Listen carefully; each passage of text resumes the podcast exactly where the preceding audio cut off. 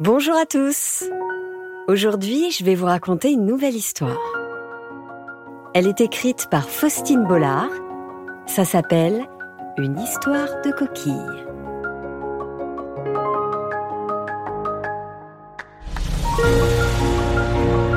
Encore une histoire est un podcast réalisé par Alexandre Ferreira, produit par Benjamin Muller et raconté par Céline Kalman. Bernard Ne rentre pas trop tard, mon chéri. Ça fait deux heures que tu joues dans les vagues. Tu vas avoir mal au cœur. Bernard, Bernard ronchonnait-il. À chaque fois que le petit bonhomme entendait ce prénom dans la bouche de sa maman, il se demandait ce qui avait bien pu se passer dans la tête de ses parents. N'appelle pas un petit garçon Bernard, bon sang. Léo, Louis, Charlie, Enzo, je veux bien. Mais Bernard, c'est un prénom de grand. Seulement voilà, dans la tribu de Bernard, tous les hommes portent le même prénom, depuis des générations, avec en plus un même nom de famille, l'ermite.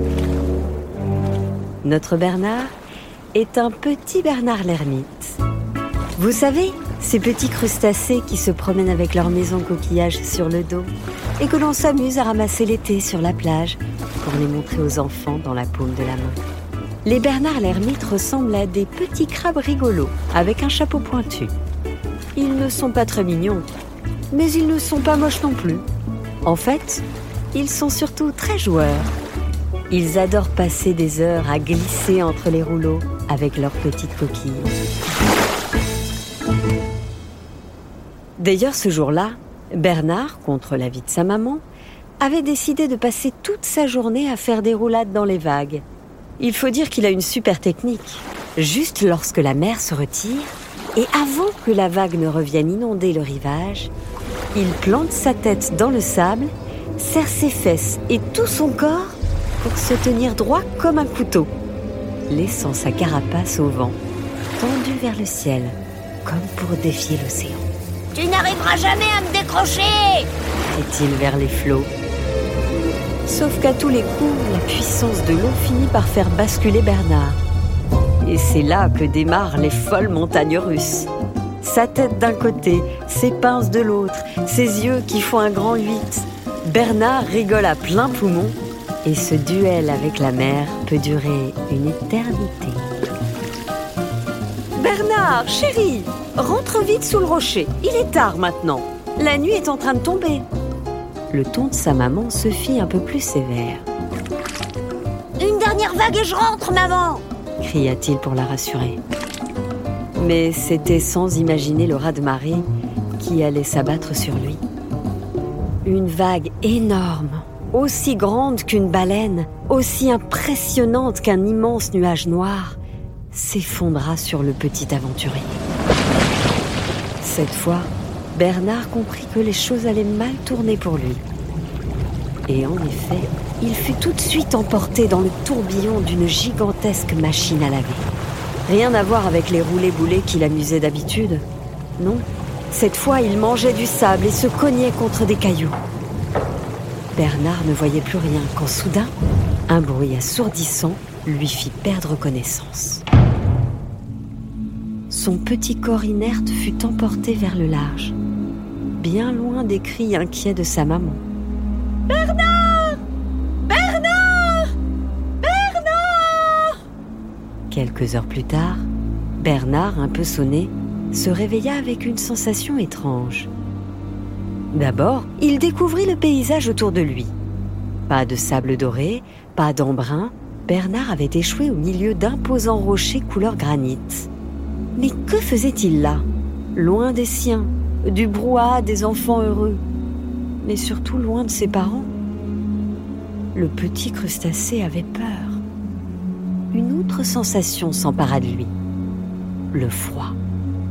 Bernard se sentait tout nu.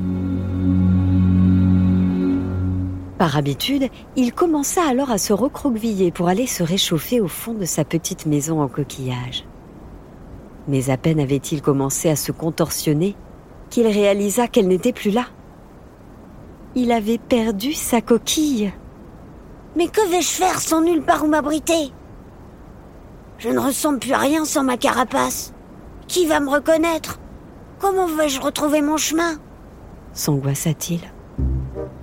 Le petit bonhomme tout déshabillé se sentait bien vulnérable et se mit en tête de remplacer au plus vite son armure nacrée.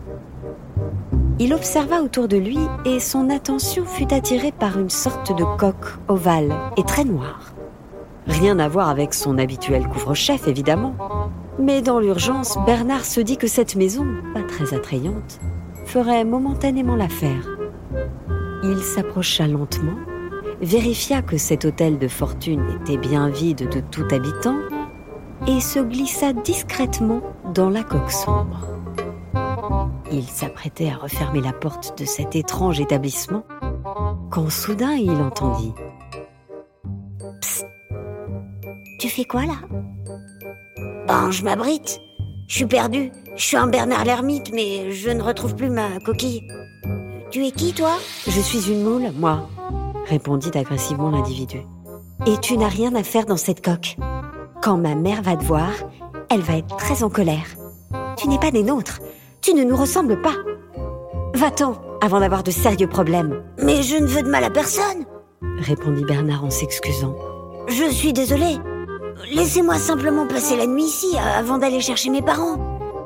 Non, non, va-t'en l'étranger. Tu vas faire peur à tout le monde avec tes pinces et tes écailles sur ton dos. Nous ne voulons pas toi sur notre rocher. Bernard comprit que cet abri n'avait rien d'accueillant il ressortit son petit corps tremblotant de la coquille de moule et partit chercher un autre gîte pour l'héberger. Après un long moment à crapahuter sur les rochers, Bernard finit par arriver devant une grosse mare. Des algues sombres empêchaient de juger de sa profondeur. Il observa quelques ronds à la surface, certainement des ondes d'une activité sous-marine. Soudain, il vit des petites antennes sortir de l'eau. Salut toi tu es rigolo Tu es quoi? Bonjour, je suis un Bernard l'ermite. Et toi, tu es quoi? Je suis une crevette. Je m'appelle Violette. Bernard rougit comme un homard. S'il avait cru qu'un jour il se retrouverait à parler à une fille, tout nu, discrètement, il s'empara d'un petit morceau d'algue verte qui traînait à côté et se cacha un peu derrière. J'ai perdu ma coquille et j'ai perdu mes parents. Je n'ai nulle part où aller. Tu peux m'aider? Oh, tu sais, lui répondit tristement Violette.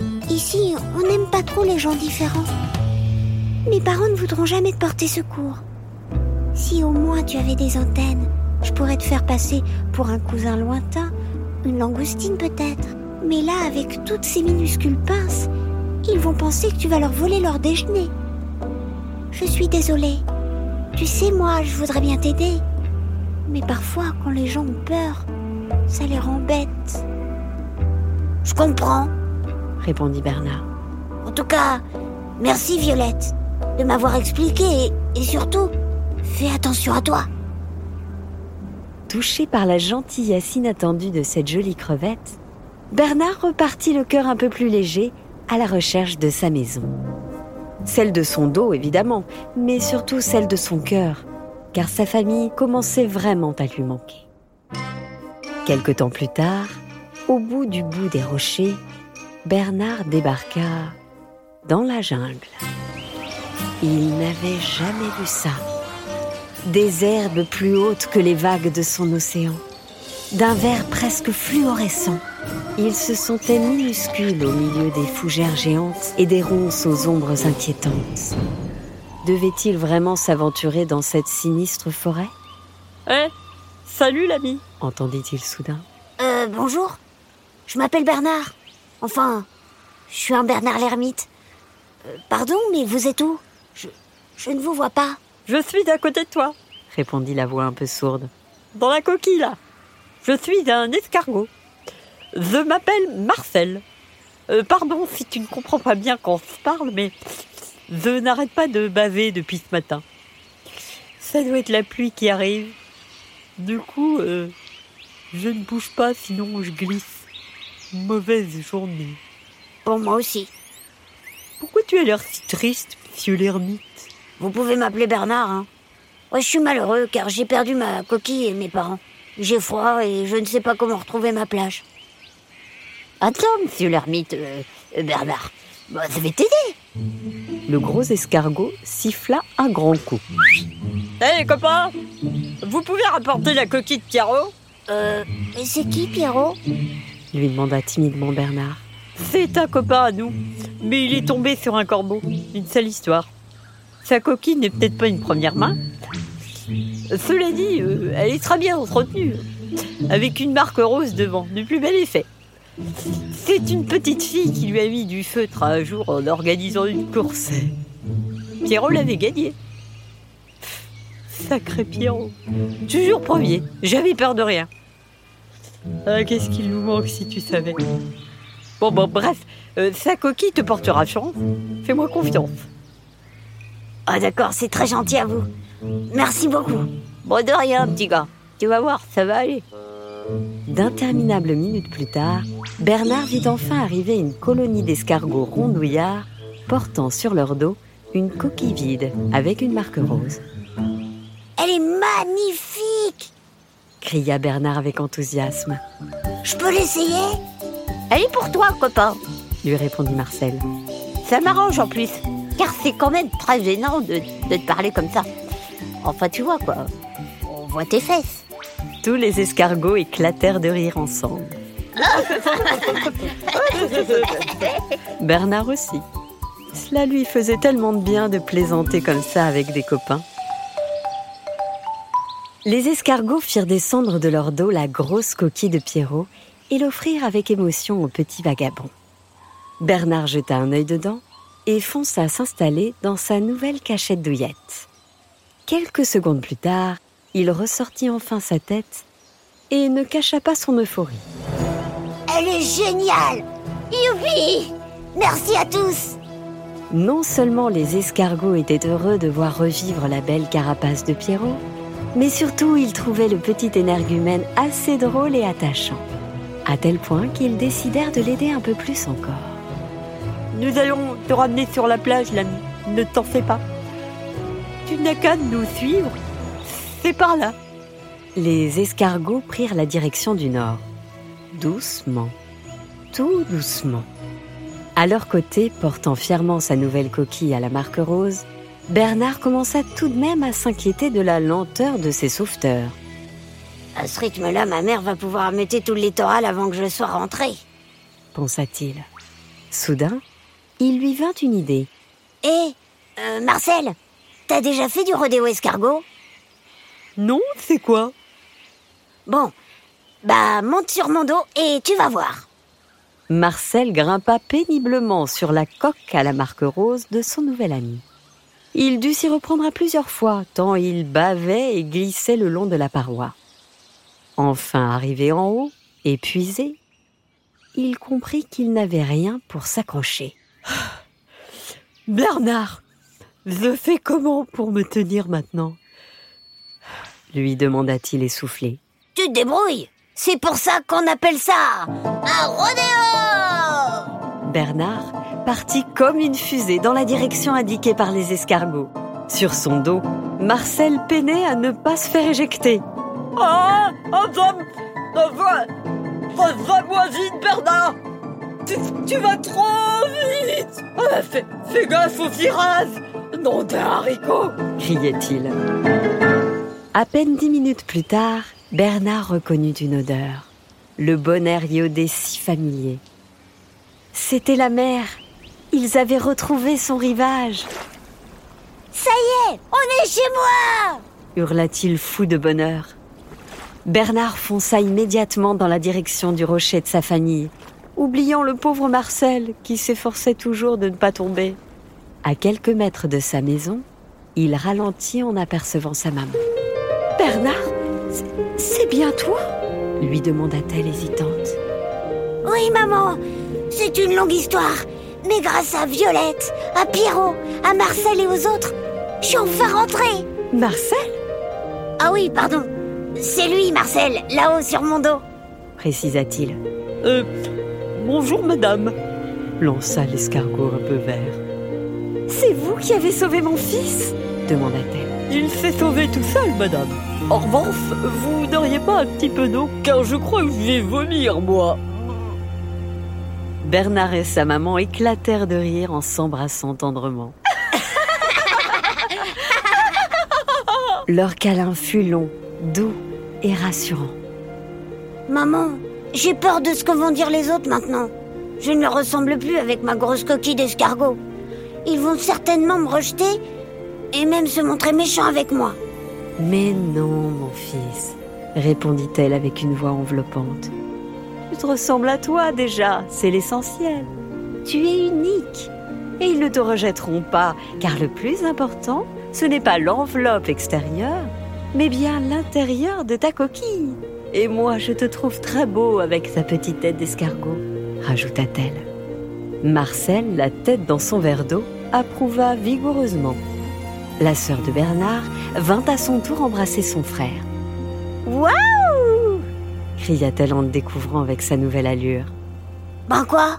demanda Bernard, inquiet. Mais elle est démente, ta marque rose sur le devant, là. Je suis hyper jalouse. Tu es trop stylé, Bernard. Tout le monde va adorer. Bienvenue à la maison, frérot. Tu nous as manqué. La maman de Bernard lui adressa un tendre clin d'œil. La coquille de Pierrot lui avait bien porté chance. Sa plus grande force serait désormais sa différence.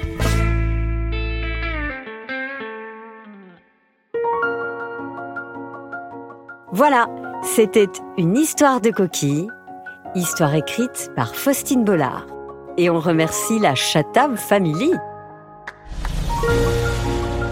Est un podcast réalisé par Alexandre Ferreira, produit par Benjamin Muller et raconté par Céline Kalman.